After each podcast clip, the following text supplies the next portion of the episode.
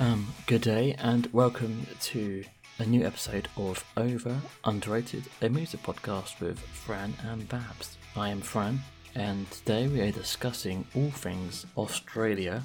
We have ACDC as potentially overrated, and The Vines, one of Babs' favourite bands of all time, as potentially underrated. I have made the ACDC playlist, and Babs has made the Vines playlist, so we shall discuss 10 songs from each band and then decide at the end. So please sit back, relax, of course, subscribe and follow us, and enjoy the podcast, guys. Oh, hang on. Yeah, what are we calling this podcast? Was it over underrated? Over underrated. Sous-évalué. Überschätzt. Över underskattad. Over underrated. Welcome back to another episode of Over Underrated. How are you doing, Babs? I am good, Fran, despite being really sunburned and having not one, not two, not three, but four mosquito bites on my shoulder. Four. um, I, I, I don't even have one. So I mean, um, it'd be be very happy. Yeah, it's quite frustrating because, as I was telling you before the record, I'm going to be a bridesmaid soon. So you know, weddings, photos, and uh, I'm going to look pretty patchy and pretty bitten. So I'm just applying a lot of after sun, taking antihistamines, and and keeping my fingers crossed for the best. are you the kind of gal to spray tan for a wedding? No, absolutely cover. not. No, I am. I am only British up to a point. Uh, even though I'm sure it would make me look a lot better, but fuck it, I'm going au natural. I mean, I, I, I always spray tan gals for weddings. Like you would? Would you like to do strictly come dancing for to be able to The orange Fran dancing. orange Fran? I like that. But yeah, how are you, Fran? As I'm English, I should con- complain that it's too hot. Hmm. That's what we do. Apart from that, I am excited because I have a lot of music to go and see this month. I have Tears for Fears and I have Truck Festival. So that is going to be glorious. Very exciting. Like who's playing at Truck Festival this year? Truck Festival without looking at my phone. Um, Bombay Bicycle Club, uh, Sam Fender. Vector, Oh, as I good. mentioned, Yeah. as mentioned a billion times before. Tick. Uh, Sundara Karma, Sigrid, I don't know that. Sun Sundar Karma. Did you say Sundara Karma, Sundar Karma? I don't know who that is. um, Sports Team, Oh, okay. So Inhaler, Palace, Shame, Big Moon, oh, shame are good. and some lower level artists, But you don't know. and Kelis as well. Oh, Kelis is great. there we go. Kelis- I knew there'd be one person like. Kelis is really good live. I, I, I must have told the story of how. Oh, and Kasabian, as Oh. mentioned previously on a podcast. Oh, the the two Ks that that I like. not not the three. Let's move away from that quickly. Um, but yeah, I must have told the story of like I saw Kelis live for free at a festival in mm-hmm. in Leuven here in Belgium, but the crowd did not appreciate her, and she did a greatest hits set with a DJ kind of fading stuff in and out, and it was great. I think I think you'll have a good time. If she does some cooking on stage, I'll be very happy. Yeah, yeah, yeah. I mean, why not do both? Why not? Why not? Why not do both? I mean, isn't that what comedian George Egg does? He does indeed. He does indeed. But he doesn't uh, sing about any milkshakes. Oh, I mean, Sa- imagine. sadly. Imagine her mixing a milkshake while making it. I mean, that would be a good feat as well, wouldn't it? You know, dancing and shaking, not getting any of it on her clothes. Reach out to us, Kelis. We've got some ideas for you. I'll send an email. Yeah, but what, but today we're discussing artists from a completely different location and a completely different genre, aren't we, Fran? Hey, segue. We are indeed. We are going down under, and we'll be discussing uh, an overrated band called ACDC and a an underrated band called The Vines. Yes, we're talking about two two Australian bands. One of them absolutely ginormous. The other not really a small band, but one that's overdue a bit of a reckoning and one of my you know favorite bands from the from the mid noughties. So I am quite excited to get into it, Fran. You made the playlist for ACDC, so introduce them. Why have you picked them today as overrated? Okay, guys, uh, I am not an ACDC fan, so when we're thinking of a band from Australia who we could consider overrated, we didn't have many to choose from because there's not many massive bands from Australia. So we chose ACDC, so therefore I took the task on working out a playlist, even though I probably knew about seven songs. Right, Um, okay. So, I didn't know this. so as a big ACDC fan, um, I've delved really deep into the back catalogue by basically choosing all singles from the past like 50 years.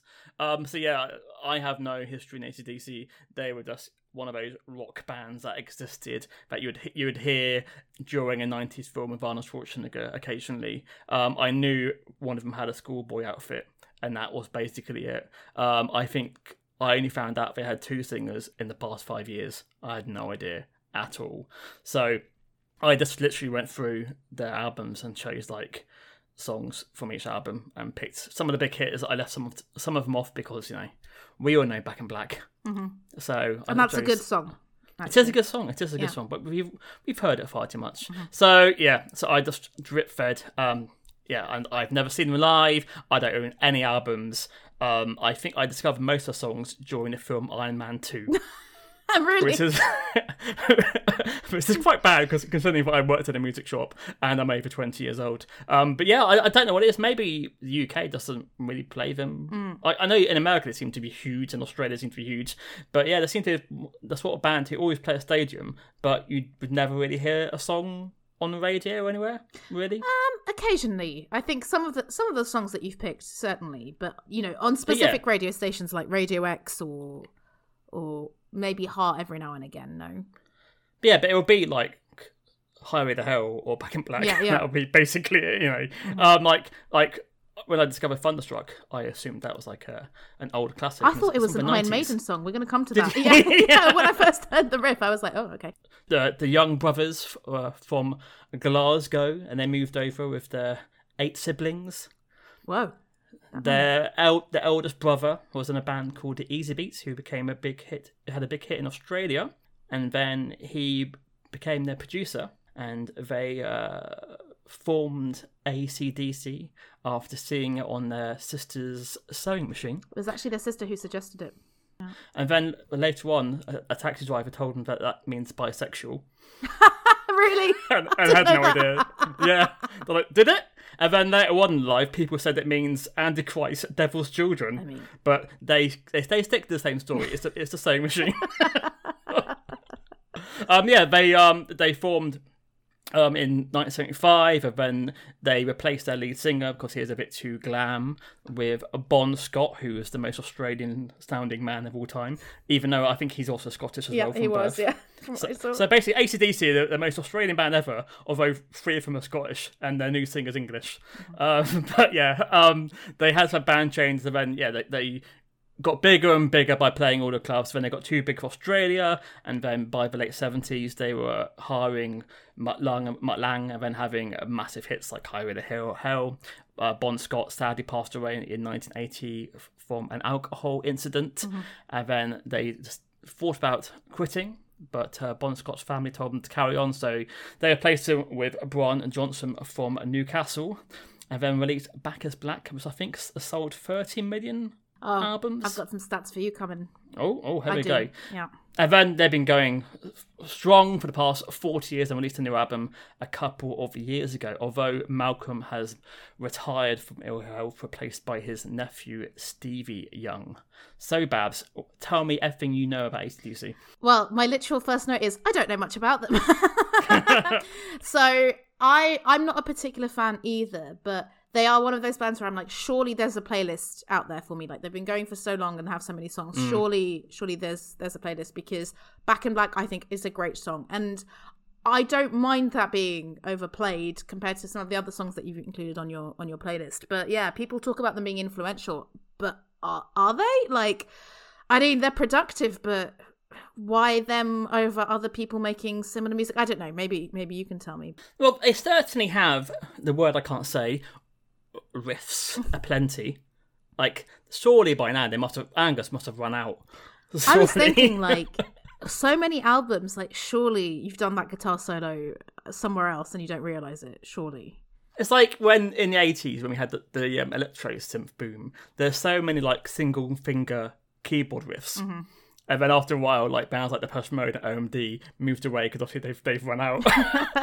like let's let's do some let's just do some layers of of synths rather than a, a catchy riff because yeah, there's only so many things you can do really. So yeah, I'm surprised that Angus is still going. I guess hardcore fans may think, oh, hang on, that's a repeat of his song from like 1977 or something. But you know, um, he seems to still be giving it large, and it, it still still seem to be the bluesy hard rock band of all. But are they influential? Yeah, I, I don't, don't know. know. I, I can hear. I can hear a bit of Guns N' Roses occasionally, like Thunderstruck. See, I don't, I don't know Guns N' Roses either, so I'm like, Ah. maybe, you know, it's been filtered through other bands that I don't know so Mm. much in the 70s and 80s because, yeah, my, I guess my rock era is a bit the 90s, but not so like was grunge influenced by this? I don't know, yeah, yeah, yeah. but uh, But I yeah. guess like bands like Wolfmother, yeah. you'd be looking at ACDC. Sorry. But yeah, like like Thunderstruck sounds a bit like Muse. That could be a Muse riff. Oh, Oh. I, dun, I dun, feel, dun, dun, I dun, feel dun. like I'm gonna say okay later muse. But yeah, I mean, it was again interesting to research. I finally found out why the hell Angus Young wears the schoolboy outfits because again, his sister Margaret suggested it, and it said he tried a number of stage costumes such as Spider-Man, Zorro, a gorilla, and a parody of Superman named Superang. but it was actually his uniform from Ashfield Ashfield Boys High School in Sydney. So you know, respect for for the brand. But yeah, like so, here are some facts for you on on their kind of success. Go on. So. They sold over 1.3 million CDs in the US during 2007, despite not having released a new album since 2000 at that point. Um, Mm-hmm. And for ages, they actually didn't put their catalog online until November 2012. So that's that's kind of interesting that yeah, they, they still managed to do that. Thank you. Otherwise, this podcast would not exist. exactly. And yeah, so in 2009, they the Recording Industry Association of America named them the fifth best-selling band in US history and the 10th best-selling artist, selling more albums than Madonna and Mariah Carey. They've sold more than 200 million records worldwide, including 75 million albums in the United States.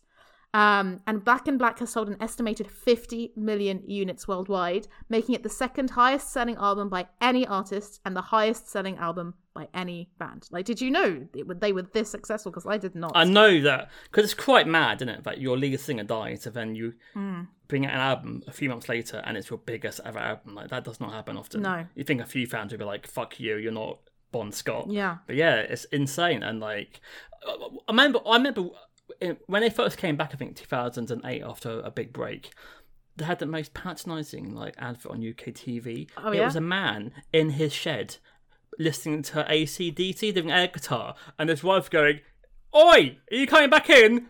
And then it goes, "In a minute." It's like as if only people who listen to ACDC have to be fifty-year-old white men. In wow. The shed. I was like, really? Come wow. on, at least at least try and try and pretend you got you can influence other people. I thought, come on, that must be a bit of a joke. I mean, yeah, it's it's the stereotype. Uh, uh, like, love the nagging wife as well. How uh, how fun. yeah, yeah, But yeah, right. you know, Fran, I thought given given the, what I've just told you, so you know they they they've sold the second highest selling album by any artist. I found list on Wikipedia, which is eight the eight albums that have sold more than forty million copies worldwide. So I wanted to test you, and I'm gonna I'm gonna give you some clues, obviously, as we go. But yeah, what what do you think is the best selling album of all time? Hi, this is your editor Fran. Be aware that these stats were at the time of recording and may have changed since. Now back to the podcast. Uh, isn't it? Well, in UK, it's the it's the greatest. It's a Queen Uh, it but it's it's not Queen, and this is this is worldwide. worldwide. Well, I guess you can have to go for things like Thriller. There we go. Number one, Michael Jackson. Thriller. Okay, so number three is from 1992, and let's say it's not just one artist; Is this, is this a soundtrack? it's a soundtrack. It's the Bodyguard. It's The Bodyguard. Number three, the third best-selling album of all time, is the soundtrack. But can you think of, of other songs apart from the big Absolutely hit? not. But I mean, I haven't seen the film, so oh, okay. there we go. I have. Number four is the greatest hits from 1976. Who does it belong to? ABBA. Nope. 76. Am- you know, th- think about how Americans buy a lot. Eagles. There we go. There well done. go. Greatest hits 71 75. Again, surprising, not surprising. Uh, number five, a British classic from 1973. 1973. He was big in 1973. Bowie? No, No. think people who were already big, bigger earlier. Earlier. Pink Floyd? Yes. Which one? Dark Side of the Uh, Moon. very good. That's number five. Three to go. Number six, you've just mentioned one of the people who was definitely involved in the making of this album from 1997. Very different vibes, and I couldn't, I cannot believe this is the sixth best-selling album of all time. Who have I mentioned? 1997. Yeah, so you, you've mentioned it's not someone in ACDC, but someone involved in ACDC. It's- Who? Um, oh, oh, oh, Mutt. Who was? Sh- Shania Twain. Come on over. The sixth Hey. best-selling album of all time. Fuck me. Fucking hell. I mean, listen, catchy songs, but again, bloody. She's definitely, if we do Canada Part 2, we are picking her as overrated. Um, number seven, American classic from 1977, very famous band. Seven American band at 19. Well, actually, American. Well, that will give it away. Not not just American. Oh, is it Rumors? It is Rumors by Fleetwood Mac. Well done. And Thank you. Thank uh, you. finally, also from 1977, also a soundtrack. Is it ha ha ha ha staying alive? I am clapping because Fran Thank correct. so Very much. few hints, but yeah, that what a list! What a mad, mad list! I thought, uh, especially Shania Twain. That is. I always find it mad that she like didn't do anything for the past 25 years. Really, Uh, like, she did um, a guest spot in Broad City where she was very funny, and uh, uh, as Abbi had to be her personal trainer. Very good. Recommend checking it out. But that's that's all I've seen recently as well. But yeah, so um, I think yeah, uh, one or two more things to say about ACDC. I really enjoyed that the band are finding out that the band are colloquially known as Acca Dacca in Australia. According- Acca Dacca, mate. Acca Dacca, according to, to Wikipedia. And yeah, and it's another kind of um, over underrated bingo because the book Under My Thumb, which I mention a lot about women Mm. women who talk about the sexist bands, are like there is a chapter on ACDC. And and yeah, she kind of debates of like because you know there are some songs where I, literally it's kind of like a rape fantasy and let me put my love into you, but she argues that the women in Whole Lotta Rosie and You Shook Me All Night Long, you know, had agency and are having a good time, sort of thing. So she she's like, I'm a feminist, but I don't I don't think it's too problematic. Which I'm like, hmm, I don't know. I'm I'm a bit on the fence on that because uh, I, I think that's obviously much much worse than ACDC, but uh, but yeah, I was, I was actually looking through the YouTube comments. You know, you can see like a little thumbnail of the faces. I couldn't see any women talking Mm-hmm. Yeah. about them at all. But it's weird though, because like you know, like Guns N' Roses and Aerosmith, they have a massive female fan base. I don't know why ACDC thinning you don't. I mean, did they cultivate it? Because I guess they're a little bit glamour. Guns N' Roses and Aerosmith, right? And especially Aerosmith with their very androgynous lead singer. I think that's and what's his face, Joe Tyler Perry. Perry. I was like, no, Steven Tyler. Oh, brain dead.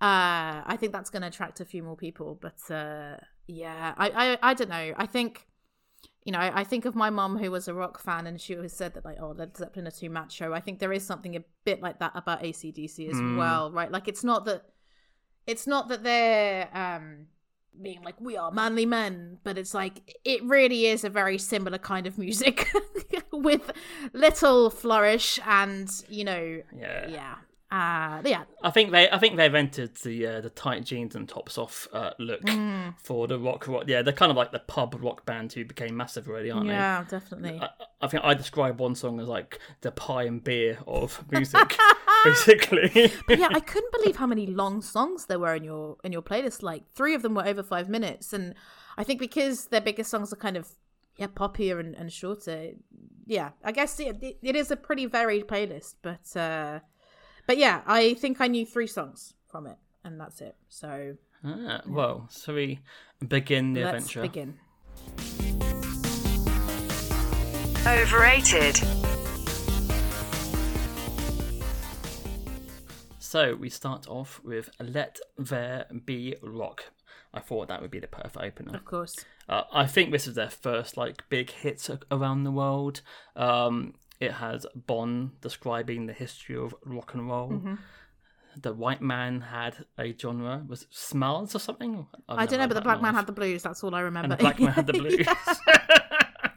I've noticed that he Angus likes to have space between his his, his guitar stro- like back in black it's like dun gap Yeah. dun dun gap and that seems and, and and here we have the dun dun yeah he likes his gap between his strokes yeah it, it- Sounds like a sex act. Well very well there's a lot of uh, double, double entendres Oh, um in his looks but um yeah it's kind of like uh, I don't know the Bon chatting ab- um, about rock and roll over Angus's traditional rock, and then Angus has some uh, like a Chuck Berry guitar solo to end. And with What's it live, I believe Angus does up to twenty minutes of guitar solos, Oh and this is this is without the band backing him. Just him playing guitar. I watched a little bit of it. Wow. It's fun to see him on the floor spinning around. Um, I'm sure he doesn't. He do seems like a very charismatic performer. Yeah, yeah, but, uh, yeah. But yeah, that's he, he gives intense. it. He gives it a lot. That little like uh, skippy dance he does. Mm-hmm. Oh, I think also also Chuck Berry stuff uh, as well, sort of thing. But yeah, um, I thought you know if they're going to open up the ACDC playlist, why not do this song? So, what are your thoughts? So it started quite punky, which I didn't expect, even though we're in 1977, right? So I guess it, I guess it makes sense. Hmm. Um, and yeah, it, it then kind of segues into just voice, bass, and drums, which is quite interesting. And then there's yeah, there's some guitar solos, and then there's some more rhythm guitar and bass. And I enjoyed this much more than I thought there would be, especially the "Let There Be Guitar" kind of Down, down. section. Um, Mhm. I, as it kind of continued, I was like, this is quite long. It could be cut, but the way it builds is fun, and on on repeated listens, I enjoyed it more. I think so. It was a, it was a good way to start because I was like, oh, okay, I I don't know this side of ACDC, and this is this is reasonably enjoyable. And yeah, I'd I'd asked kind of who was singing, and I hope you can tell me on each song because I have I have no idea. So yeah, so it's, it's yeah, it's, it's interesting. So this is Bon Scott, their original Mm-hmm. singer. But when Brian Johnson took over, he said that oh, I'm not going to be doing an impression of Bon Scott. I've got my own voice. But they do sound pretty much alike. They do like to sc- like the, a- a lot of these songs. There's way too much screaming, way Mm. way too annoying screaming, and I will I will tell you. but but this one I didn't think so. I mixed it, I think, about half and half between um, Bon and Brian. But moving on to another Bon track, this is Riff Raff, a dad a dad rock special. It's got that skipping drums, show off guitar solos. Uh, then I said, yeah, it's, it's, it's dirty pie and, pie and beer rock and roll. Um, I noticed in- in the comments, one guy goes, I'm 63, I've got no money, I failed everything. My wife moans at me, but I get out of bed to listen to this. God, God bless Bon. I was like, really? This? What a Aim comment. higher, my friend, aim higher. What a comment. I mean, he has a wife. He hasn't failed at every. I mean, unless unless they. I mean, doesn't sound the relationship is great. So maybe that's why. I think it might be a separate bedroom kind of kind of thing. Um, what are your thoughts on Riff So I love that you call this a dad rock special because my first note is I didn't think this was a million miles away from Cheap Trick, especially at the beginning. Um, there's this kind of section where there's a just a bass hook with some drums before the kicking starts. I really enjoyed that, but the shouting here is quite annoying, and a lot of it felt like noodling without structure. I enjoyed it more again on on second listen, um, but yeah, this is one of my least favorites on the list. Is that a phrase that people know outside outside of the UK? Riff Raff. Riff raff. Yeah, I guess you might not, but it, it's like someone who, I guess, like a yeah, a lower class person who, yeah, how would you describe it? Is An oink is what other people would yeah, describe. maybe in- yeah, yeah. inelegant. peasant. I guess not a million miles away from chavs in the in the two Mm-hmm. but yeah, not not a nice word. Uh, But I guess Bon Scott was a working class hero. He is that's what um so I can see why he would write about that. Um so moving on to the nineties because I wanted to mix up the uh, the vocalists. So we have Thunderstruck from 1990s Razor's Edge, and like I said before, literally the first time I heard this was on Iron Man 2 soundtrack. I thought, oh, I'm loving that guitar. but yeah, I I thought this was a bit like Matt Bellamy. That that well, obviously it came before Matt Bellamy existed. That, that that really fast picking. It it's got that whole stadium rock thunder for the fans to be in Castle Donington with the fists up in the air. Yeah, it's based on Angus's uh, toy Thunder Streak. I don't think we can look into the lyrics to. oh, oh, I've got the lyrics written down, and for Riff Raff, I wrote, oh, this is a song about nothing as well. So Yeah. so yeah. I think this is another song about nothing.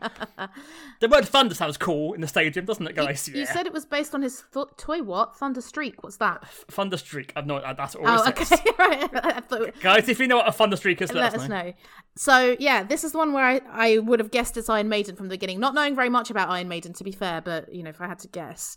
I it just it made me laugh. I found it difficult to listen to it as music thunder, Thunder. thunder. Um, and I've written the screaming is particularly annoying here. Give the ma- give the men a strepsil because I think there's more than one.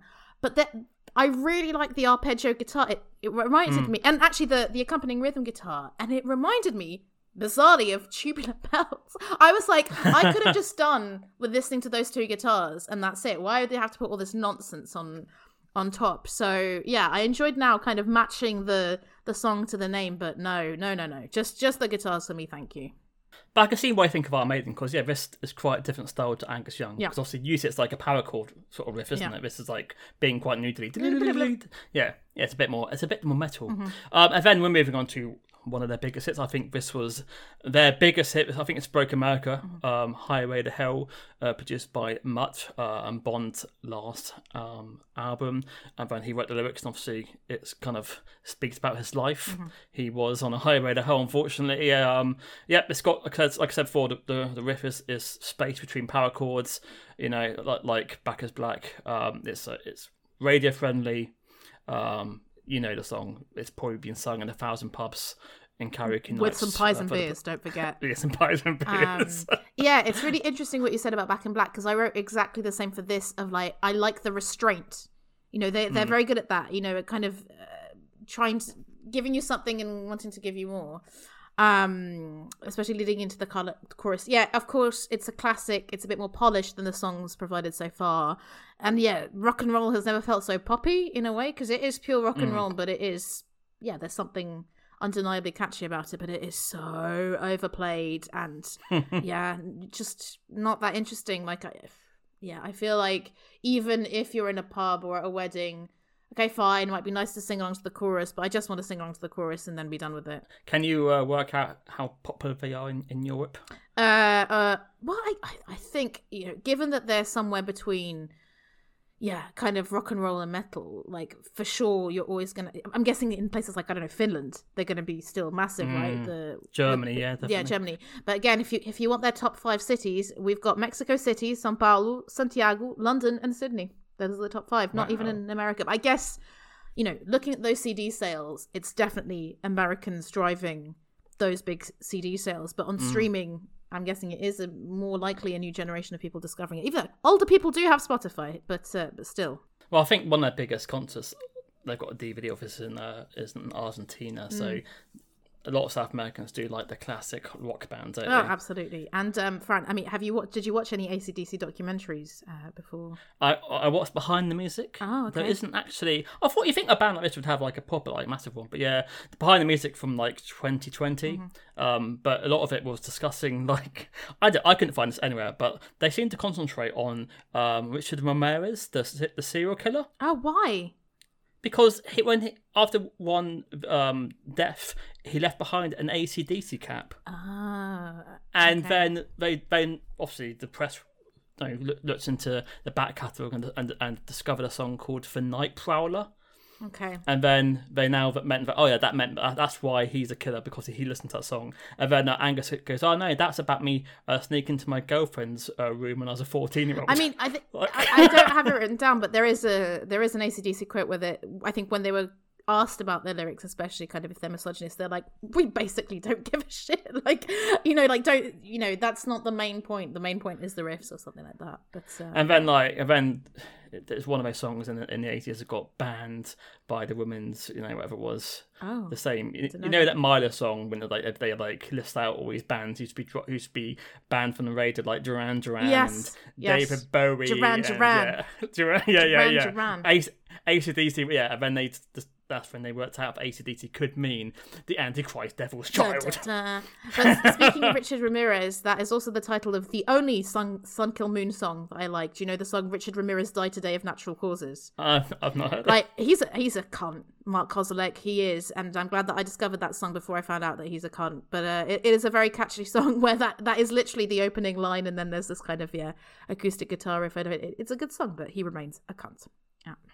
Yeah, and so does Richard Ramirez. yeah, absolutely. Segue. Moving on to uh, you, I think you might know this. 'cause You're a fan. Are you a fan of School of Rock? There we go. So yes, the first time I heard it was School of Rock. um, I thought it was a Led Zeppelin song when they did, they did it because obviously Ah, they, yeah. I, I didn't even think about it. Actually. Well, I guess he is wearing a school uniform, isn't he? Which is a giveaway. yeah. But uh, but yeah, So yeah, long way to the top from 1976 TNT, and um, Bon Scott uh, thought that it would work with some bagpipes, so he went and bought bagpipes. He had never played it in his life, and then taught himself the bagpipes to, to play the song. Really? And yeah, and Brian refuses to sing this because it's Bon's song, but you know, Mm. it's his his baby. So yeah, ACDC don't play this anymore, and yeah, it's. It's alright in it, but yeah, I I, I just smile because I think of School of Rock. yeah, same. I, I, I've written like before School of Rock. It's like okay, I like the guitar riff and how the chorus breaks down. Whoa, wasn't expecting bagpipes. After School of Rock, yeah, man, the closing song. Woo! But it- it is it is an undeniably catchy song. I think it's got one of the best choruses. Like it is quite satisfying to go. It's a long way to the top. You know, I, I won't continue. So yeah, so before Mm. of these were putting bagpipes into into rock music, guys. There we go. There we go. No, it's it's it's a good song, but yeah, would I enjoy it so much if it wasn't for School of Rock? I don't know. Exactly. Yeah, I, I think that's a better version. And then I thought, you know, why not have a bit of fun? yeah. And you know, what's more fun than some big balls? Um, so from Dirty Deeds, 1976, we have uh, a song called uh, "Big Balls," and it has uh, Bon singing in a posh English accent about uh, having his cocktail ball.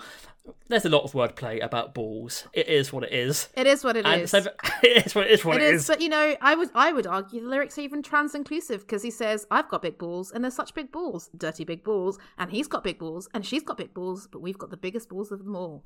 Fair play.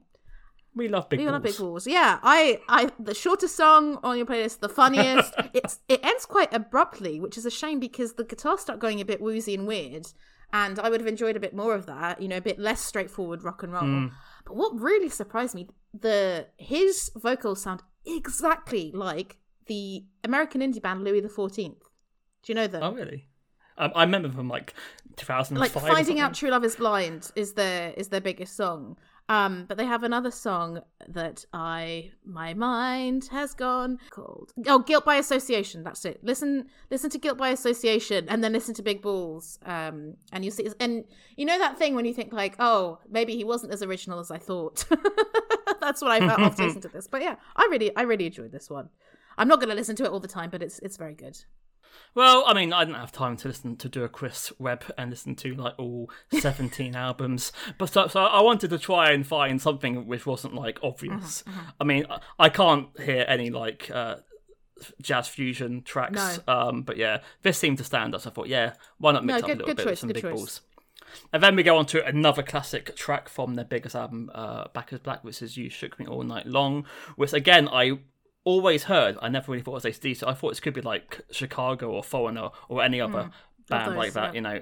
Yeah, it's uh it's got that it's it's the most radio friendly. It doesn't really it doesn't there's no like I don't know ferocious dirty riffs it's pretty much clean isn't it really and uh yeah i i didn't know it was such a big hit um and you know if you look on like youtube and spotify jesus christ yeah this, yeah this gets played a lot A lot, yeah, and I think it's such a boring, annoying song. I think I enjoy the allusions in the lyrics, but that's it. Although I didn't realize that this is the song that Veruca Salt named their album American Thighs afterwards. Oh, so really? I, I was I was listening to it and it's like American Thighs, and I was like, hang on a minute, like that's quite a standout line, and that is a very enjoyable Veruca Salt album. And I was like, that's that's quite funny that a kind of again sort of I guess more feministy or female 90s American band named named their album after this quite tongue in cheek. So I enjoyed that fact, but that's about it. although there's some controversy people say that this was actually a bon scott lyric from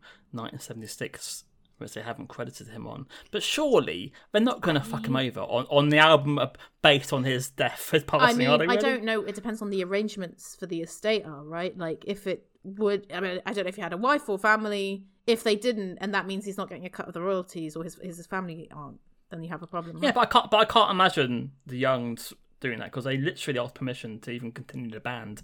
So it'd be very odd if they would then I, fuck him I know over for nothing one about them, uh, so Yeah. who knows? So hopefully, you're not assholes. Uh, for Youngs. yeah. Well, I was thinking Well, one we of them is dead, but yeah, Surely by now we'd we'd hear. yeah. Well, had, you know, yeah, you'd hope.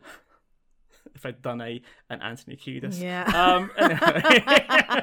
Yeah. Um. So yeah, I then uh tried to check out what other songs they had after you know the Behemoth album, and I believe Heatseeker was their first top twenty for a while Hmm. from 1989. You mentioned Brian's vocals. he sings, and I think you know the lyrics, but when you, when you, when you listen, he does squawks, and I I can't actually hear what you're saying. So I think he's singing like. I think in my head, I think, oh yeah, he's singing like normally. Then when I try and actually listen to lyrics, now he's just making inaudible squawks, um, and then sings the chorus. And this, I think, is one of his occasions. Um, I guess it's probably about his dick. I Um, actually didn't look up the lyrics for this one. Did you? so tell me, what's your theory? I mean, it's got it's a lot of things like heat seeker missiles. Um, in the video, Angus Young comes out of a missile and plays a guitar solo. It's a bit status quo. right. Okay. um, Dad yeah. rock continues. It is a, it is a bit. I like- I I didn't love it, but I thought you know I- I'd cherry pick a couple of songs past their peak. What are your thoughts? When it starts, it's really quiet, and I was like, "Oh my god, do we finally have something a little bit different?" But no, like it quickly uh, goes into yeah. I, I- I think this was one of my least favorites. I, I thought it was totally forgettable. Um, there's a kind of driving guitar riff, and the ending. I've put a flourished. I mean, it's kind of flourishing. It's it's quite yeah interesting. But yeah, I've written why the hell is this voice so low down in the mix after complaining th- about the screaming. But uh, I, I don't know what's going on there. It's really bizarre. It yeah, it makes the song worse. I think it being so low in the mix. Yeah, and he continues that with uh, Big Gun. Apart from singing Big Gun, I never know what I can't hear what he's saying Mm. with his uh, squawking uh, vocal. Um, this for me was probably one of the only ACDC DC songs I knew. Really? Because it's from it's from the uh, Arnold Schwarzenegger film Last Action Hero, and this video has Arnold in it, Right. dressed up as a schoolboy doing the dance. Very nice. Um, so yeah, this is played a lot. Um, again, it, I think this might be about dicks as well. Um, it's, well, I've yeah, I've guns. I've written. Is it about a word jumble about film and TV? Because it's like right on the radio, pictures on the TV. Invader Man may take what he can, shoot out on the silver screen, blah de blah, and then there's more like.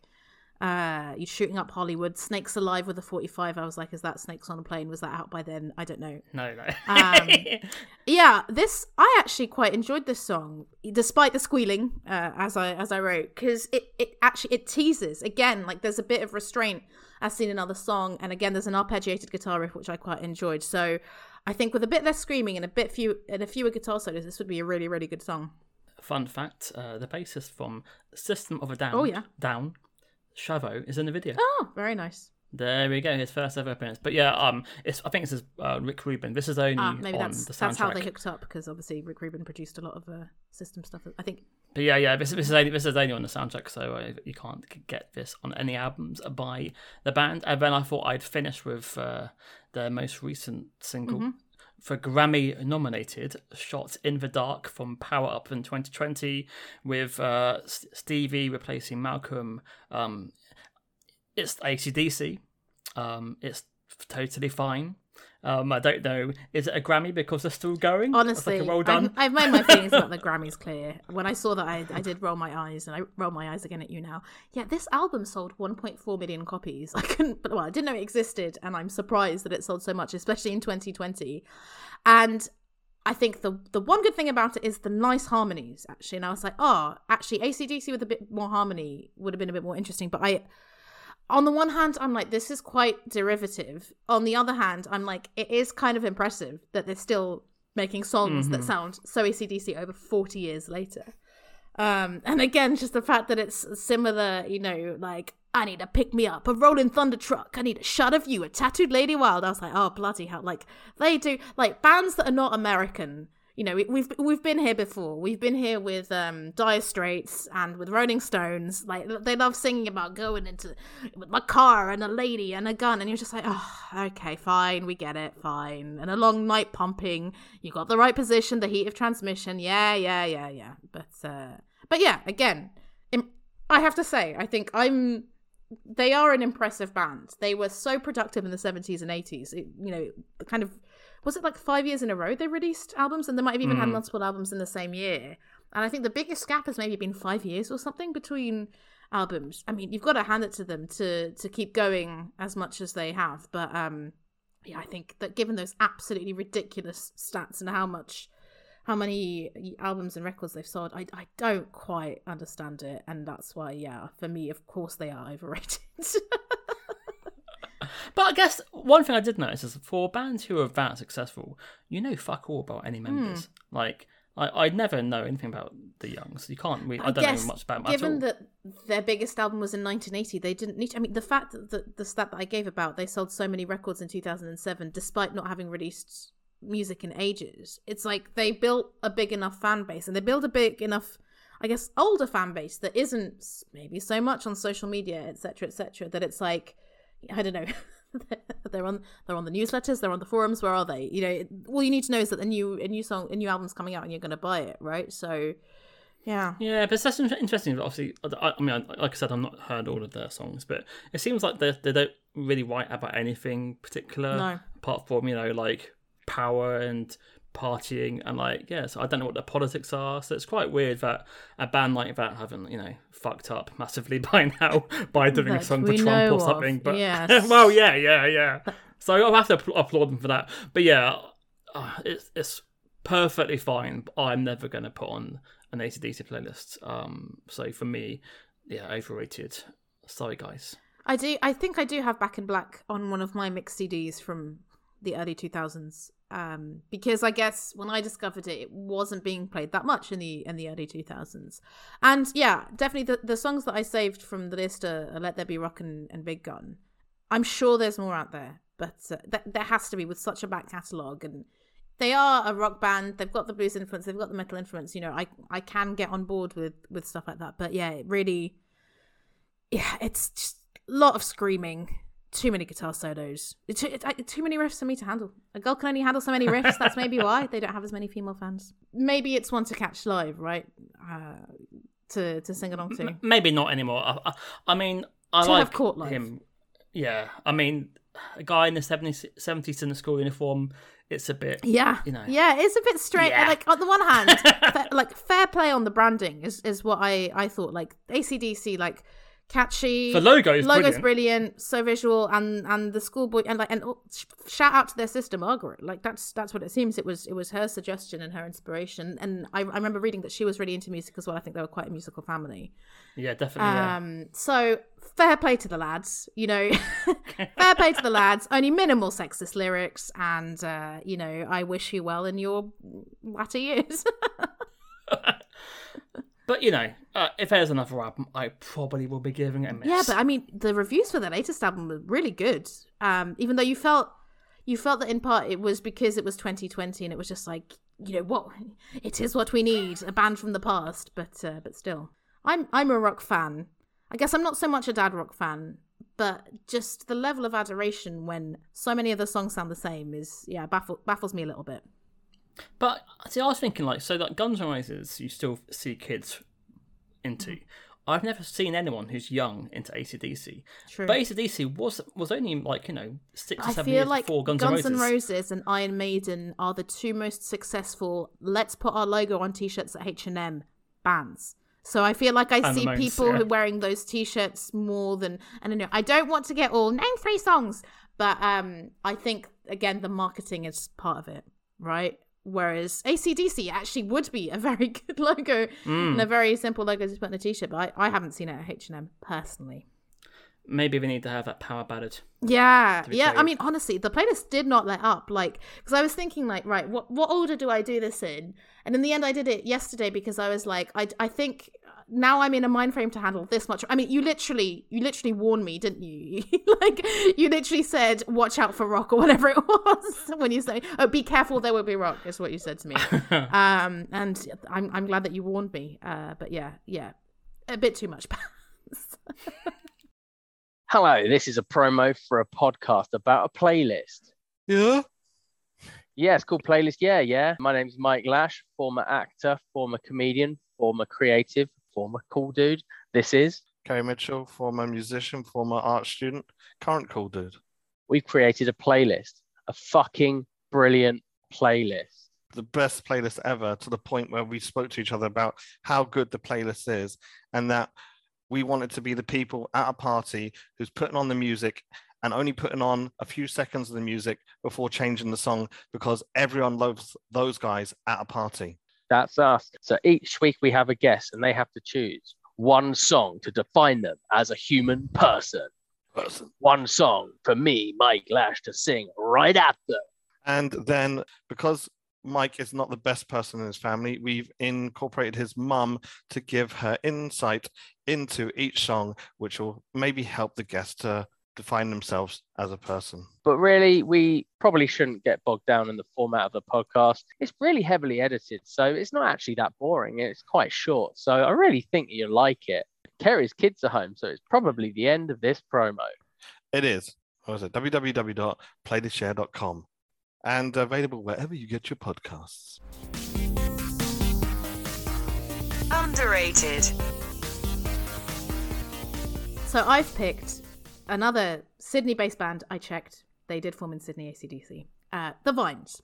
So they're obviously not a small band, right? Um, they had some fame in in the early two thousands, but I really want to make the case that they're underrated and confined to that time unfairly, right?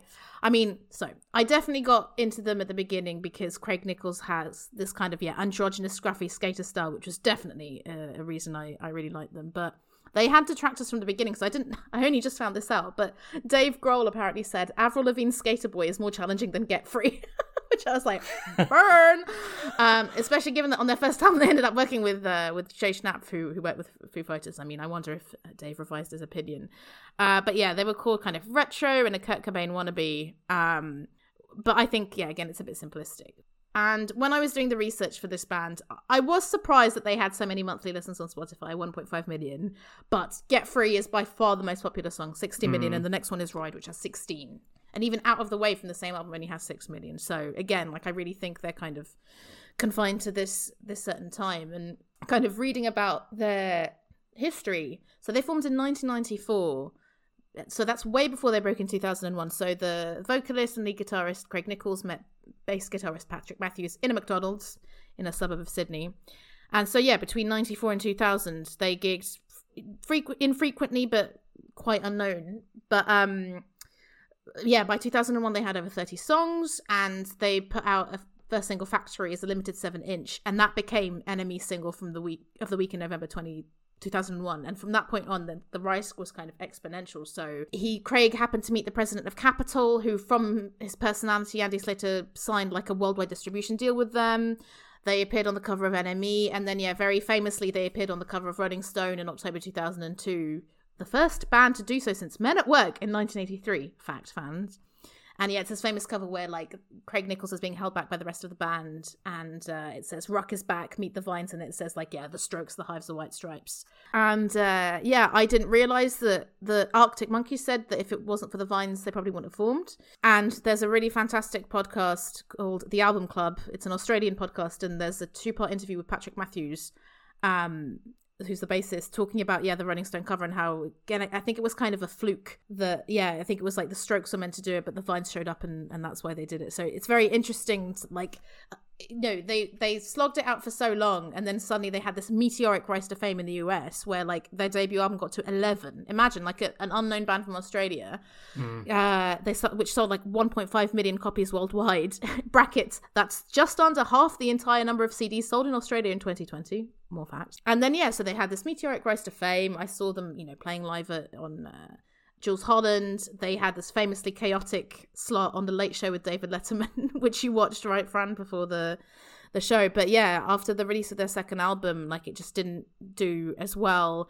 And you know, not long after, or yeah, maybe actually I don't know the exact timing, but the the bassist Patrick Matthews left after this quite shambolic gig. And I really like Winning Days. One of the one of my favorite songs of all time comes from there.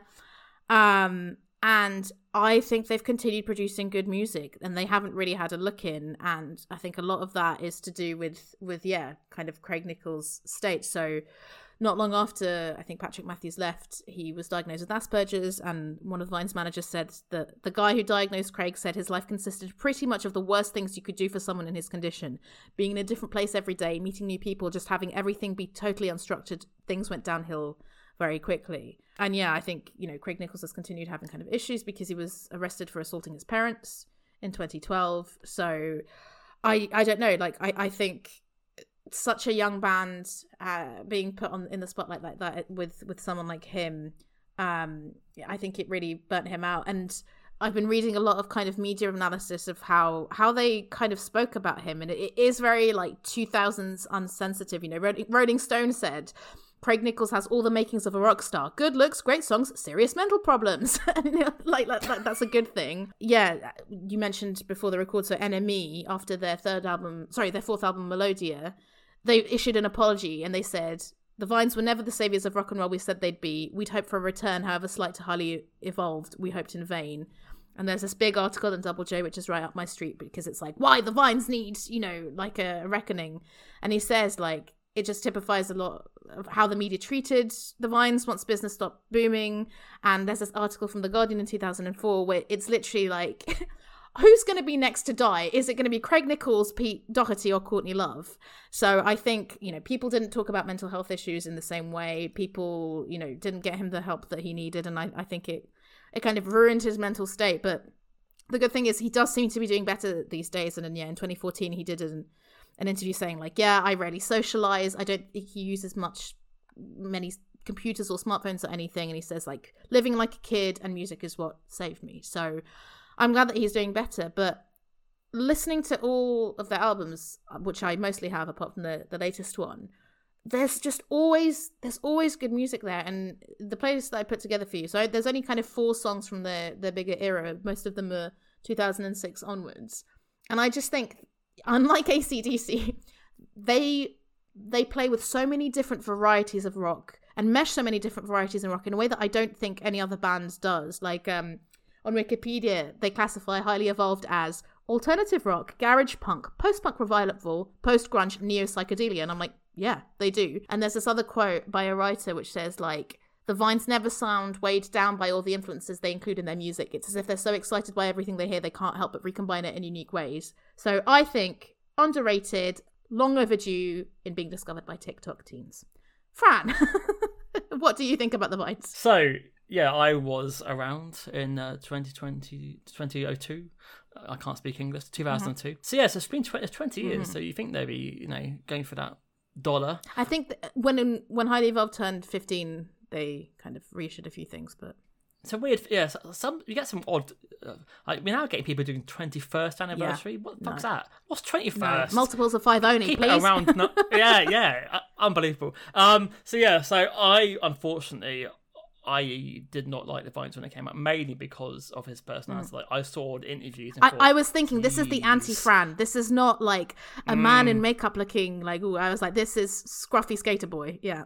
Yeah, and I think, yeah, obviously I didn't know his mental uh, state back in those days. So you, you, just saw a guy who seemed really over the top, and I, I remember seeing Letterman back in two thousand and two. Yeah, and and people were saying that you know he was crazy. Weird in, in, in, yeah weird in interviews and you don't know what's going to happen. Um he's trying too hard to be kurt cobain mm-hmm, mm-hmm. even when he's saying he kind of looked a bit like Thom yorke by doing like well do, you, do you want the fact that i didn't know until go recently? on, go on, go so the rolling in the rolling stone cover so rob sheffield who i think is the he's the writer he said this was a cover shoot where we had to airbrush eyeballs into Craig Nichols' eyelids because he was incapable of opening them for the photo shoot. So the cover is the other three members of the Vines holding him upright while he makes a dazed expression. Ruck is back. Yes, it was. Uh, so there we go. And any reason why he could? I think I think Asperger's no, because isn't it that really? like with a lot of people with with autism or on the autism spectrum have difficulty making eye contact. Like uh, I I think it is related to that. Like it, when you see him singing, like he he is so rarely looking forward. You know, he's looking up. He just wants to look away from people. I think, I think that's what it is. Like, do you know was he taking drugs to get over I, the social? I, he, they must yeah, have. Yeah. yes, I mean, I think acid and weed. From from what I've seen, I mean, they oh, have a song called Mary Jane on on Highly Evolved, but. Uh, I, I, I don't know if this is my memory, but I think he said that he only ate McDonald's yes. on his first um, American yes. tour. Yeah. yeah. But for a guy who worked there, that is some loyalty to the brand McDonald's. Uh, yeah. You know, I remember hearing "Get Free" constantly, and I think it was in like films. Was it was it in Charlie's Angels? I don't know. I think as in, in adverts constantly, and that was kind of the only song I remember hearing. And then once upon a time, I heard a song called "Homesick." On MTV2, uh, and I thought this is fucking brilliant, and I love Homesick. Sadly, omitted from this But there's there's a there's a similar one, I would argue. Oh yeah, yeah, yeah. So that's my favorite song off, off the debut album. And very Um, different, right? Because it is a ballad. Yeah, exactly. And then yeah, obviously I knew Ride, and that's pretty much. Okay, it. good. So you knew one song off this list, maybe? Oh yeah, so yeah, so yeah, Okay, that's good. it. Yeah, one song. Okay, well, yeah, let's leave it at that then. So, I mean, yeah, that was it. I have no idea at all what you think of this playlist, and I was like, this could really go either way. So that's why I've tried to make it as, as varied as possible. But it's it's in chronological order, I think, to also show the evolution. So, um, my first pick is an album cut from Highly Evolved called "Ain't No Room." I think it's got a great bass hook, and I like the guitar- I like the guitar solos here, and and the ending where it kind of gets crazy with the shouting. It just yeah, it's a catchy rock and roll song that builds and uh and yeah i i really like it especially the bass i think you might find it a bit repetitive but i don't know what do you think Ding ding ding. so I put at first I enjoyed the hypnotic bending guitar Mm-hmm. riff, but after a while it kind of felt like a wasp stuck in my head. it, it, it it's a bit too much. The lyrics. Um, forget it now. Forget it then. I don't really. know. I guess it's just him not liking the city. But it looks so pretty. Um, but it does look pretty. Yeah, lyrically, he doesn't really say much No. about hating. Well, there's a lot of nihilism. Mm. Um, um, but yeah, um, I had never heard the song before.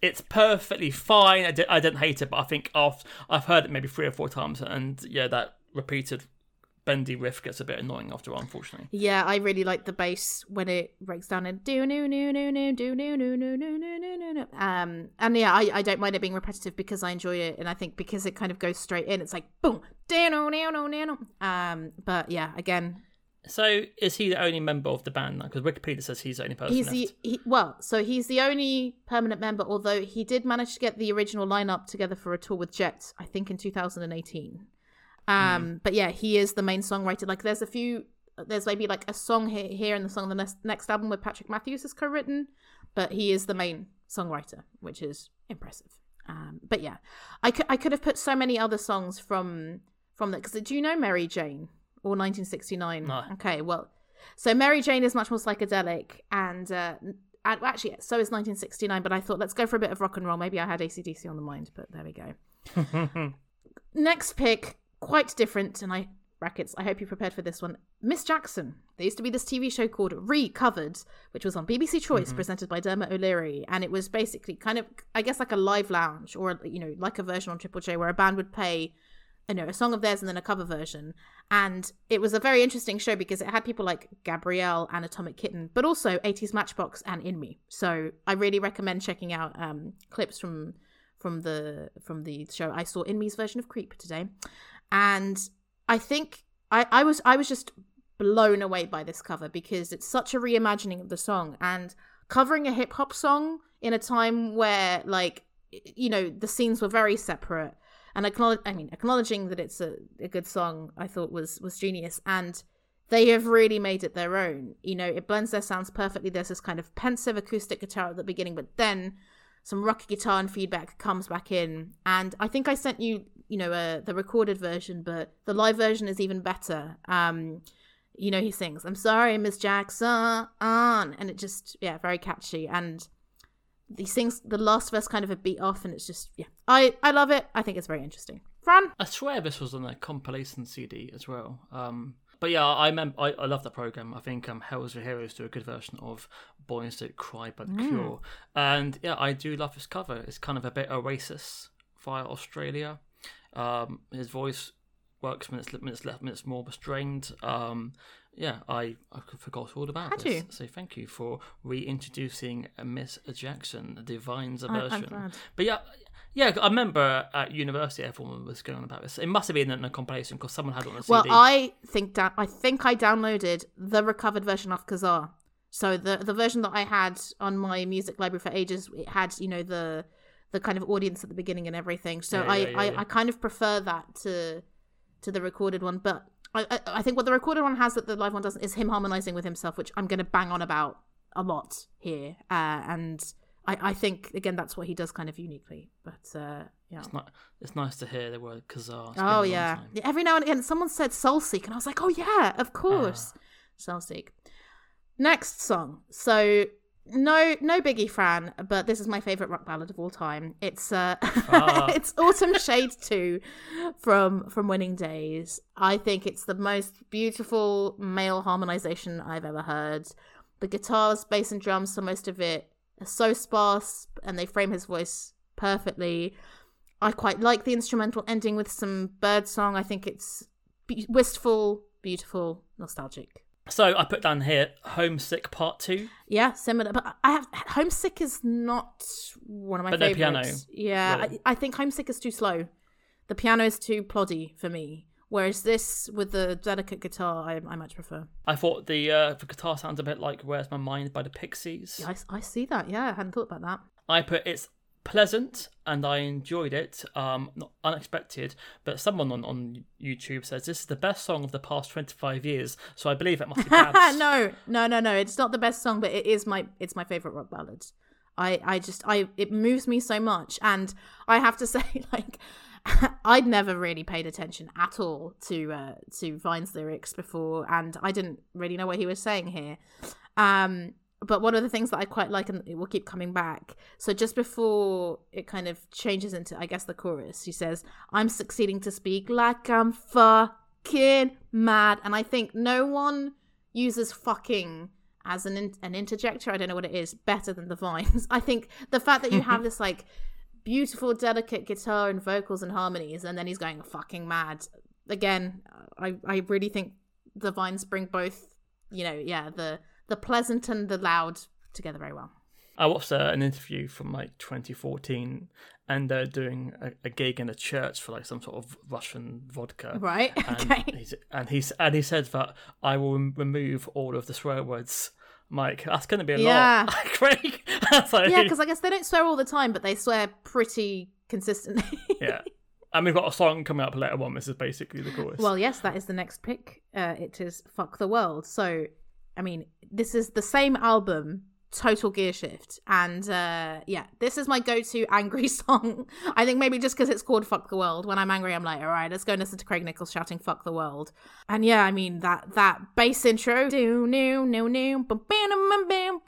and then yeah, the drums and screaming come in, love it, and I think putting together this playlist and you know reflecting on why I like the Vine so much, I I don't think I'd realized how much I loved Craig's guitar playing because I love Patrick's bass so much, and obviously Craig's vocals are so beautiful. But I I think a lot of the reason why I like the the Vine sound is the the guitar, and I guess you know the comparisons to Nirvana. There, he is playing very often kind of rhythm and lead guitar because there is another guitarist, but you know they're often playing it like acoustic guitar, and yeah, it's it's it's not all you know the, the electric guitar does both. So you know this song is three point four one minutes long, and there's so many different sections. There's like this middle eight before the bass centric breakdown, the and then crazy guitars. The drums drag us back to reality and even the fuck the world don't section with this kind of swelling almost kind of synth distortion before the final chorus which has extra streaming i love it and i've written unlike acdc i like craig nicholls screaming because it's way more controlled and um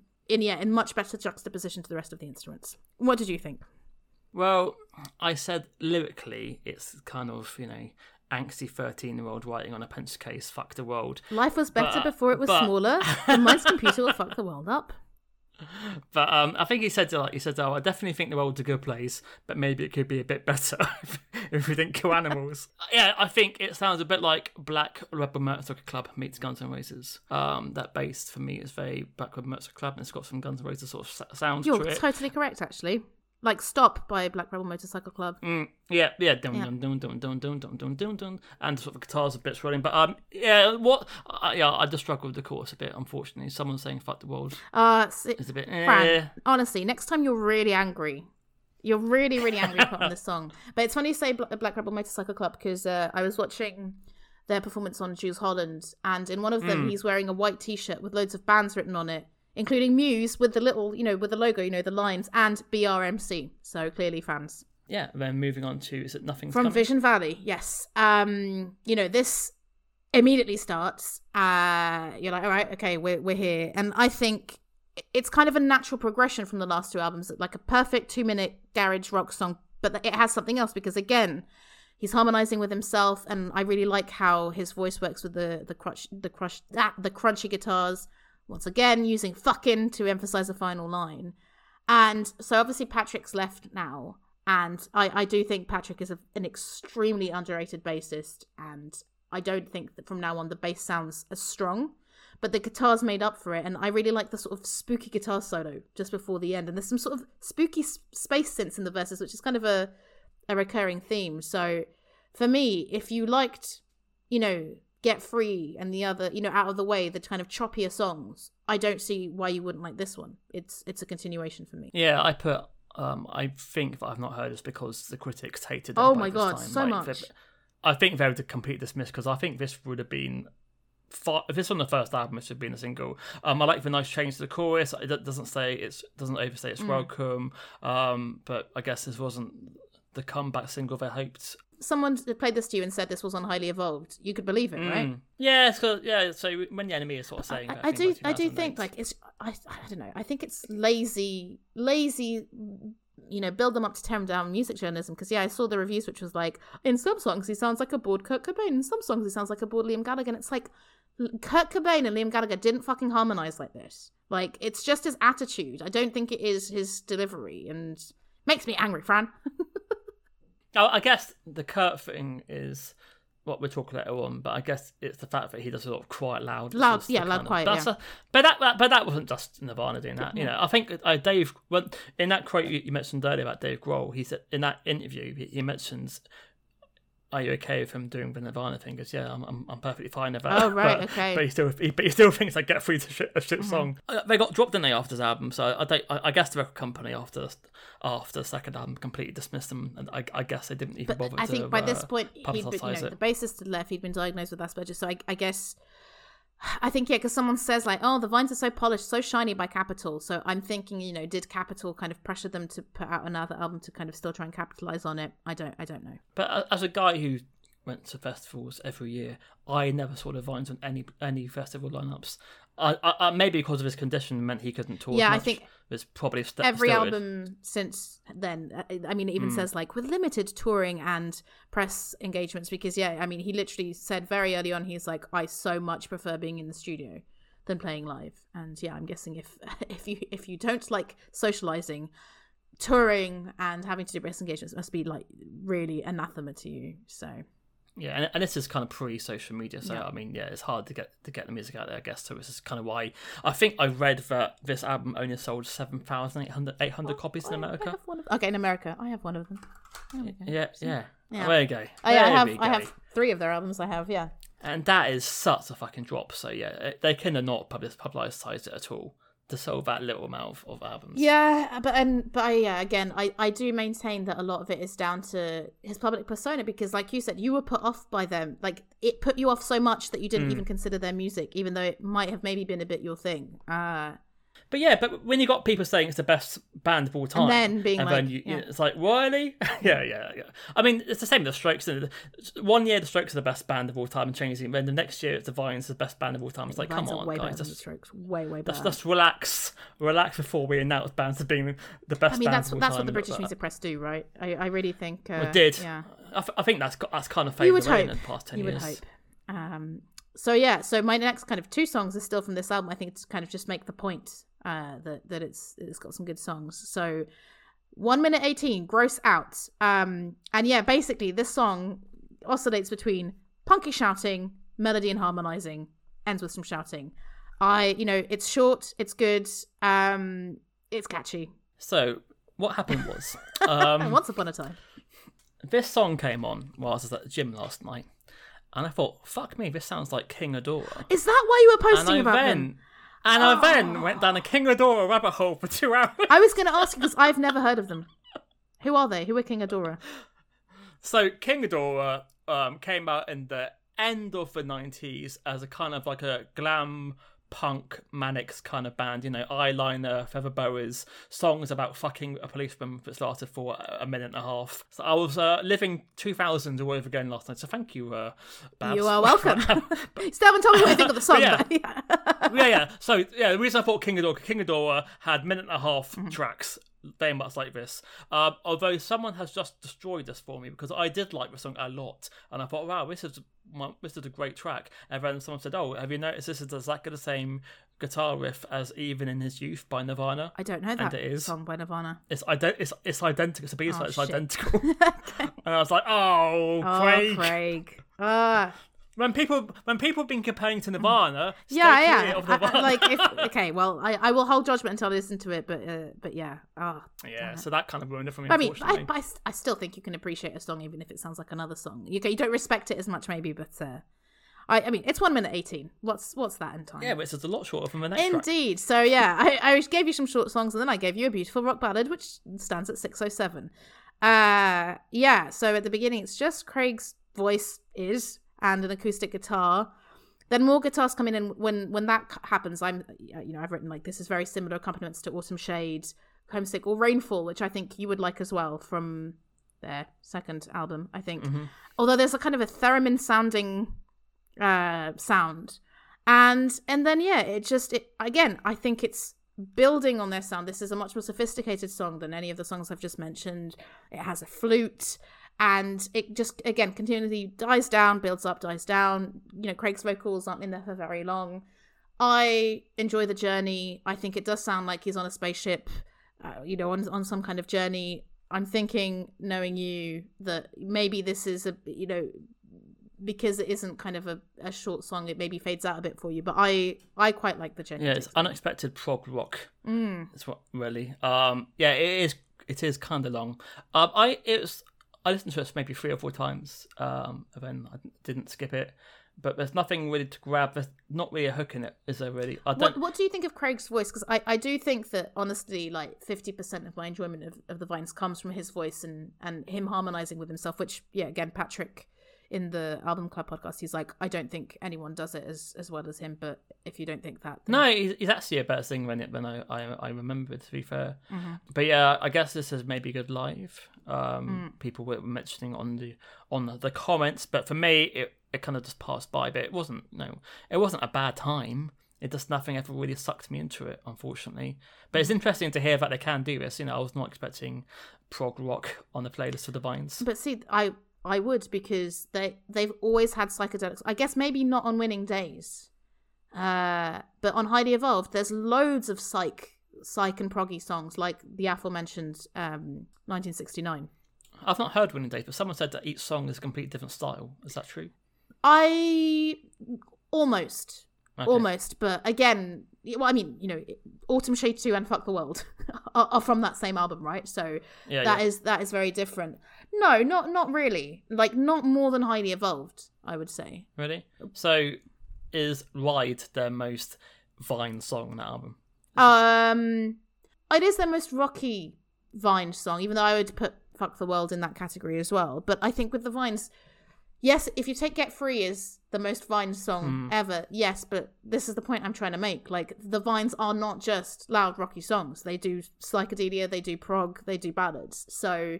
Yeah, I think that's why I'm like, what is a Vine song? The Vine song is not, you know, there, there's definitely elements. There's loud, quiet, and the harmonizing and and crunchy guitars, but uh but yeah, I, I, I really, I mean, Winning Days is not a perfect album. Like the songs that I don't like, I really don't like. Um, but the the songs that are good are, are brilliant. What is their best album? I think Highly Evolved.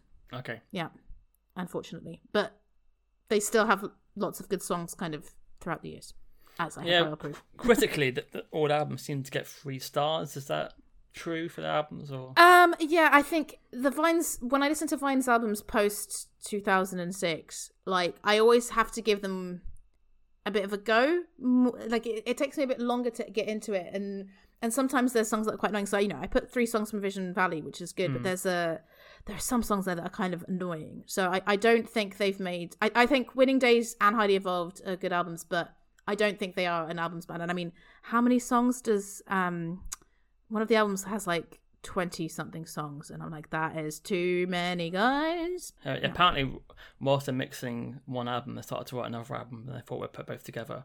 And people are saying you do not need twenty-two songs on this album, guys, at all. yeah it's like you need an editor right is is the thing but i mean like you, you know we talked about so rob rob schnapf was that his name the guy Yeah, who so. so he did um uh, highly evolved winning days and Mel- melodia. And yeah it was quite interesting because i saw this um video which said that so when the vines managers were scouting for producers like he loved it so much he literally wrote an email where all he did was like repeat the band's name. He was like the vines the vines the vines the vines the vines. He was really keen. But when he eventually got in the studio like craig was super protective of the sound and it took like it was tense and it took a while to build the trust. Um and yeah they were like oh yeah it's great. Oh yeah hang on I, let me let me read again from meet me in the bathroom if i can find it. But they were like oh yeah this guy who worked with like beck and uh, you know um elliott smith sure let's go and do let's let's go and work with him. Again like the the rise to fame was mad how they went from this band slogging it about for years to to slowly writing it. But yeah you can imagine craig being the sole songwriter and everything else that he would be quite protective right?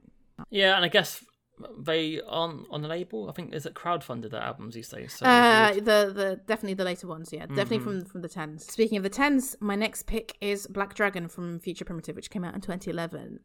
I thought this was another evolution. There's this crazy loud beginning to this song with some new sounds. There's an effect on Craig's voice that we haven't really heard before, and I don't, I can't really tell what synths and crazy percussion is apart from maybe a cowbell. And you know, it's quite hard, and you think it finishes after two minutes, but then there's this kind of woozy instrumental section with some distortion and bleepy bloops, and then it kind of ends. I just think it's quite original, and I got some Queens of the Stone Age vibes from this song when listening today, which I hadn't really before. Um, but yeah, I, I I really love especially the kind of the the loud bit and and the instrumentation. But what did you think? I said there's a lot of feedback. um, it's got a lot of energy and feedback, but where is it going? There seems to be a, a lot of ideas, but they don't really have a solution.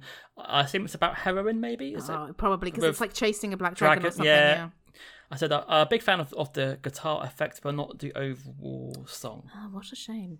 Uh, but I will give you then some facts about this album. So, the lead track, Gimme Love, is the opening track of the Inbetweeners movie, which I Oh. hadn't realised. And the last song on this album is called STW, which is Screw the World, but it sounds absolutely nothing like Fuck the World. It's a psychedelic acoustic ballad which ends with a drum machine and arpeggiated synths. So, you might be interested in that a bit more. Yeah, they do still uh, for a band who aren't as popular as they were. They still appear on soundtracks and and uh, computer games. So I mean, I'm getting some money from guessing, unfortunately, they're probably cheaper now, but have good songs, Yeah. right? So, yeah. Yeah. Over underrated. Sous-évalué. Überschätzt. Överunderskattad. Over underrated. And uh, yeah, my last two picks are from Wicked Nature from 2014, which is their second to last album. The first one is Metal Zone. Did you watch the music video to this? By the way, I did. I'm not. I'm not a fan of his hair. It- oh yeah, not a fan his hair. Look, it, it- do you know who he, he reminded me of Die Antwoord when when he came on in Yeah, kind of yeah, black and white with the what's her name, uh, Yolandi uh, Visser. Uh, yeah, I was like, oh, that's that's quite terrifying. Um, so yeah, the song starts and it's this like psychedelic voice, Craig going ah, and there's a kind of funky guitar and a funky bass, but then it turns into a fucking noise rock rock and roll song. As uh, Tefo96 said on YouTube, finally a rock band that doesn't change the electropop side, which is actually quite a good comment because while I think, as I said, that they they span a lot of rock genres, the synths and, and other things are few and far between, and yet they still manage to do a lot mm. of different genres, which I enjoy. Again, love the screaming section contrasted with the quieter section, especially the drums, just before it ends quite unexpectedly, which is unusual for the Vines kind of early, but it seems to be that seems to happen a bit more. And I think this sounds like one of my favorite Australian bands of the moment, something that DZ Deathrays could do. Again, like I, I think if you if you like that kind of rock, why you know why is this song not bigger? You know why is this not more more known? Because it definitely is for a certain kind of rock fan, and uh, yeah, I think it should have got more airplay.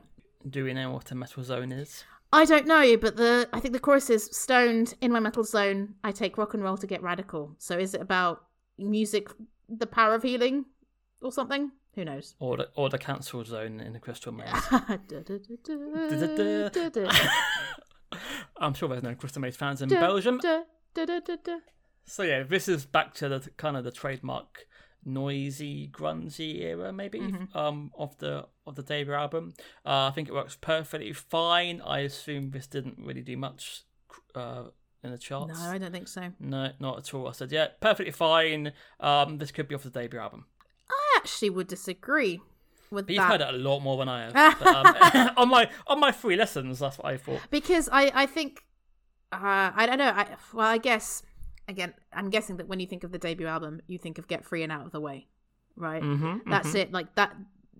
That's yeah. That's not what all the songs sound like, and I think this is far rock, rockier than the other songs that aren't like that. But uh, Was this enough. album more more rockier? or Was it a complete mix? Well, it, it's it's a mix again. I think with the vines, it's always a mix. Um, and yeah, I mean, the next song from it is quite different. I mean, we can segue Mhm. into it already, and unless there's um, Uh, no, I'm all metal zoned out. your metal sound out. Well, so like looking at the Spotify stats, actually, so the the two the two songs, so Metal Zone and the other song I've picked is Killing the Planet. They've had 4.3 and 4.9 million plays on Spotify. So I think That's quite a that is that is a reasonable amount for and i mean you look at the youtube comments for metal zone it's like oh yeah what a comeback but as as someone said and again i, I feel like they really like to beat craig with a stick but it's like oh every single vines album since winning days has been a comeback album um but there definitely is kind of like a, oh wow don't they sound great like isn't you know i think they're just happy that it, you know he's around and still making good music which which i think he is but yeah, my final pick, Killing the Planet, tongue in cheek a little bit. Of course, I had to include a song about climate change. Not that the lyrics are particularly deep. I mean, he's talking about, you know, look at the earth and you can see that it's dying. You know, we forget how we lived yesterday. I cannot see for the sight of the building or out to sea for the oil we are spilling. Okay, fine. You know, I similar to his like the earth's great, I guess, apart from the fact we kill animals.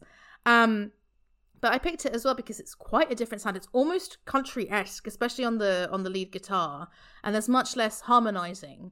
But I still think it's beautiful, uh, catchy, and it works. And I think I, I wanted to end on this to really kind of drive the point home of like they have a lot of different guitar sounds and and and vocal melodies. So yes, it was quite funny for a guy who worked at McDonald's Mm. uh, to sing about to hate that we animals. so yeah, the bass reminds me of "Come Together." Dum, dum, Oh. dum, Okay. I have to. Well, they're huge Beatles fans. Huge, huge Beatles Yeah. fans. And then later on in the song, it's it's kind of like a slow version of "Heart Shaped Box."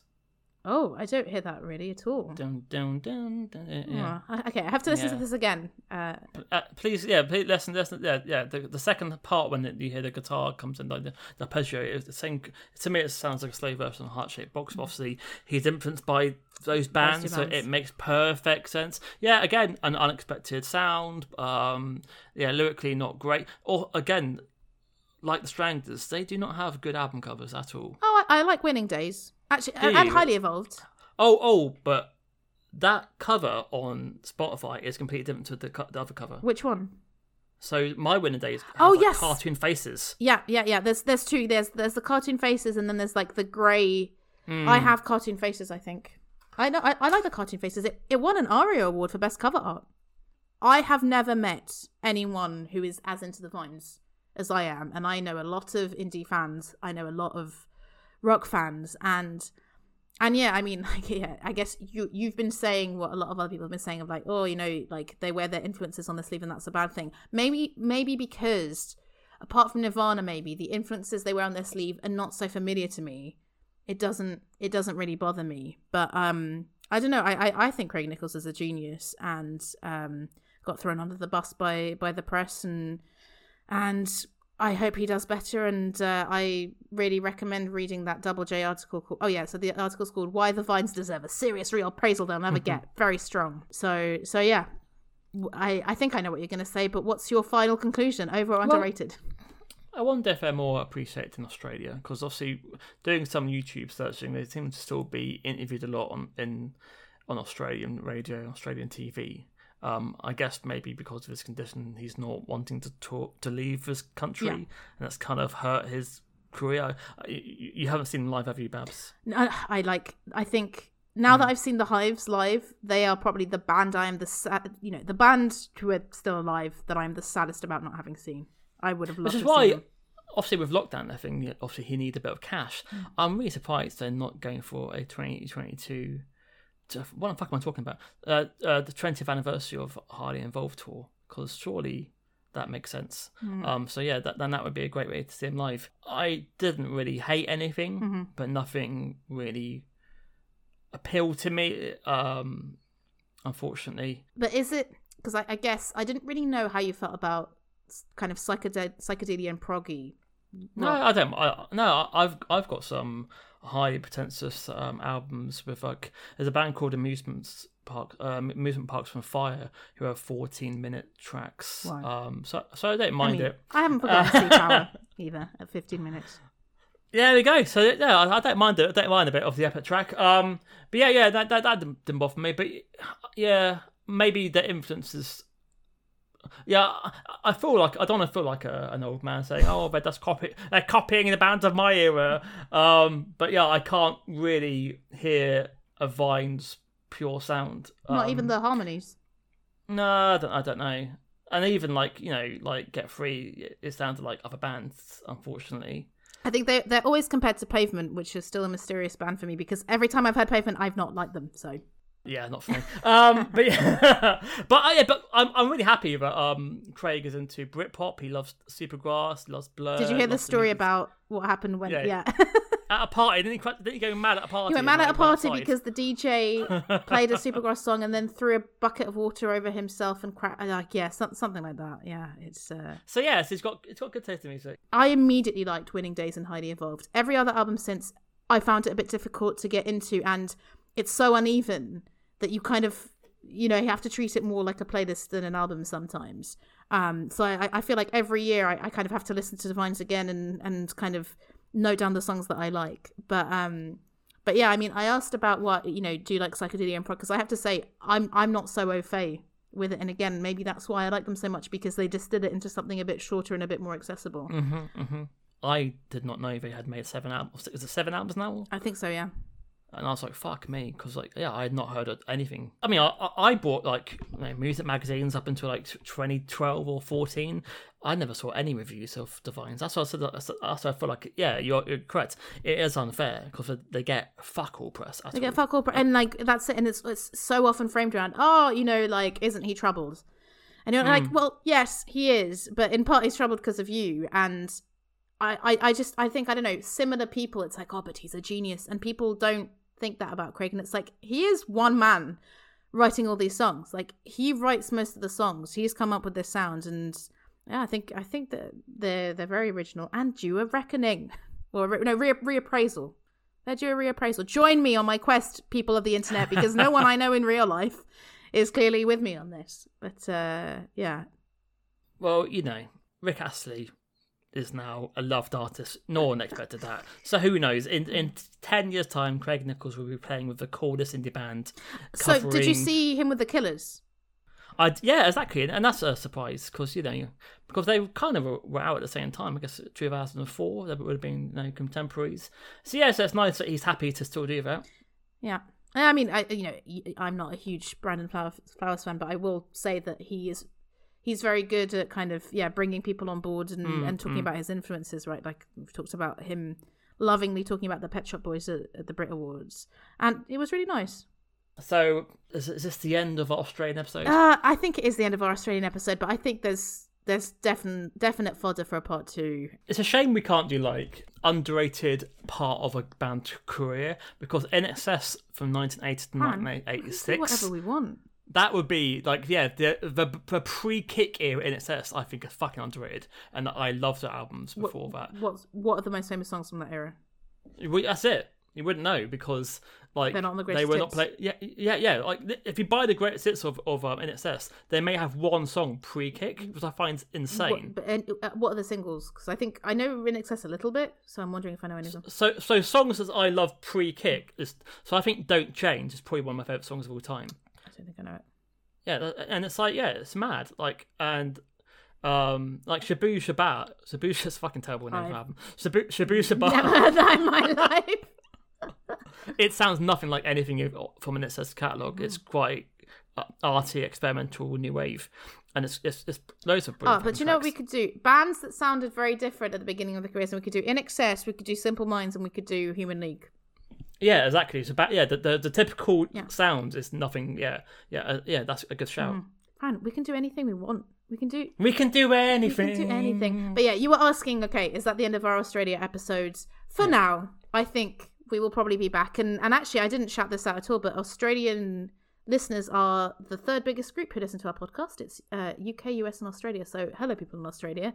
We hope uh, we haven't insulted your country too much. And I would like to shout out Aunty Donna, the comedy sketch trio. I've been really listening to their podcast, and it is one of the funniest things I've ever heard in my life, and I'm listening to it for the second time.